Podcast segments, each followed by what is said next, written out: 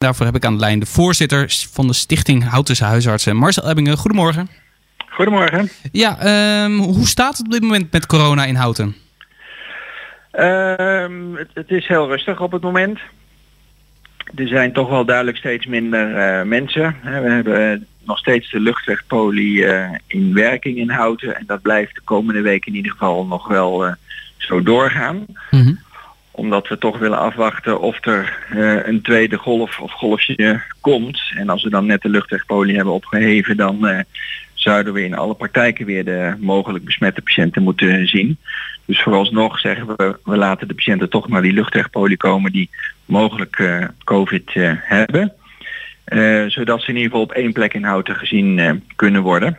Maar we zien wel in de regio dat in Nieuwegein en IJsselstein de centrale luchtwegpolies opgeheven worden en de, de huisartsen toch weer de, de enkeling die gezien moet worden in de eigen praktijk gaan zien of een visite afleggen. Maar wij in Hout hebben gezegd laten we het voorlopig nog eventjes uh, zo houden als het is, omdat het zo goed geregeld is. En uh, dus de komende weken houden we het nog even zo en, en kijken dan hoe het gaat. Ja, want die tweede golf, bent u daar bang voor? Want de, de versoepelingen zijn natuurlijk deze week ingegaan. Uh, waarschijnlijk ziet u nu nog geen effect daarvan, maar dat kan over een week anders zijn. We, zijn we zien er nu nog geen effect van, want je ziet toch nog steeds minder mensen met verdenking uh, COVID. Dus in die zin is er nog helemaal geen sprake van een tweede golf. En ik denk als iedereen zich een beetje aan de regels houdt, dan verwacht ik in ieder geval niet een hele heftige golf. Als er nog een golfje komt, dan verwacht ik dat het een klein golfje is. Maar het kan wel een lastig golfje zijn, want je moet er toch rekening mee houden met het uh, werk als, als huisarts, als mensen koorts hebben. Dat het toch een COVID-patiënt kan zijn. Ja, daar houdt u nog, nog steeds rekening mee? Ja, ja, ja. En die, die patiënten zien we dus in uh, de luchtweg, op, op de luchtwegpolie. En het, het, het, voordeel is dat het nu voorjaar richting zomer is en dan, dan zijn er heel weinig uh, infecties.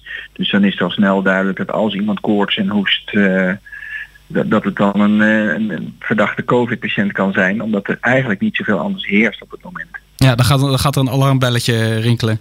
Daar uh, gaat er een alarmbelletje rinkelen, ja. Wordt er op de, op de luchtwegpolie ook getest? Er wordt ook getest, inderdaad, ja. En hoe gaat het in zijn werk? Uh, ja, dat is een, het is een vervelende test, want hij moet af worden genomen heel diep in de keel en heel diep in de neus. Dus helemaal echt achter in de neus, tegen de achterwand van de neus moet het wattenstokje aangeduwd worden en dan rondgedraaid worden. Mm -hmm. En dat geldt voor de keel hetzelfde, dus dat is echt een, niet een fijn uh, onderzoek. En uh, dat kan met één wattenstokje eerst heel diep uh, in de keel en dan heel diep in de neus. En dan in een klein reageerbuisje doen met een dopje erop en dan laboratorium. En als dat uh, s ochtends nog naar het laboratorium gaat, dan is eigenlijk uh, de volgende dag de uitslag van de test bekend. En dan moeten de, de patiënten een dag in, in quarantaine blijven uit voorbehoud? Uh, ja, als je twijfelt aan dat, dan kunnen ze beter even in quarantaine blijven en de mensen vermijden. Ehm, totdat de testuitslag bekend is. Ja, nou het lijkt me in elk geval geen fijne test. Um, nee. in Wuhan, waar het virus is ontstaan, is onlangs een, een, ook een nieuwe, kleinere uitbraak van het virus geweest. En nu wil China alle 11,1 miljoen inwoners testen op het virus om uh, nog voor het eind van volgende week uh, te kijken wie het heeft.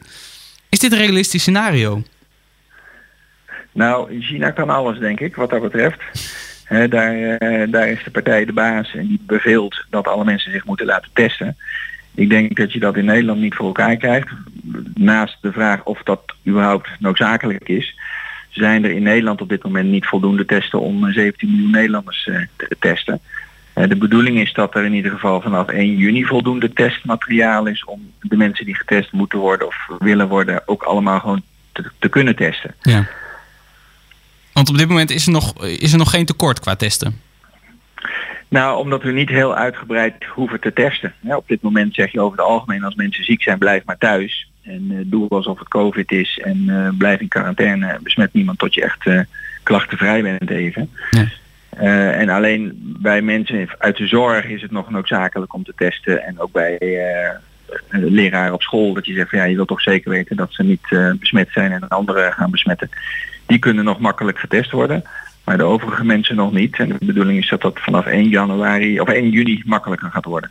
Ja, want dan komen natuurlijk ook meer mensen op straat. Uh, hoe belangrijk is dat testen bij het bestrijding van het virus? Uh, Nou, niet zozeer bij de bestrijding van het virus, maar meer bij het ontdekken van waar het virus zit. Zodat je heel gericht maatregelen kan treffen en uitbreiding kan uh, voorkomen als er een, een, tweede golfje komt. Ja, ja dat, lijkt me, dat lijkt me duidelijk. Maar ook om te voorkomen inderdaad uh, dat, dat meer mensen besmet raken en dat er weer de zorg overbelast raakt. Ja, nou als je, als je snel weet wie er besmet is, dan kun je ook snel iemand in quarantaine zetten. En hem niet de kans geven om anderen te besmetten, waardoor het steeds lastiger wordt om alle contacten op te sporen. Ja, dan zijn contactberoepen ook weer, uh, weer gestart. Uh, is, dat, is dat eigenlijk veilig? Kunnen we weer veilig naar de kapper, bijvoorbeeld?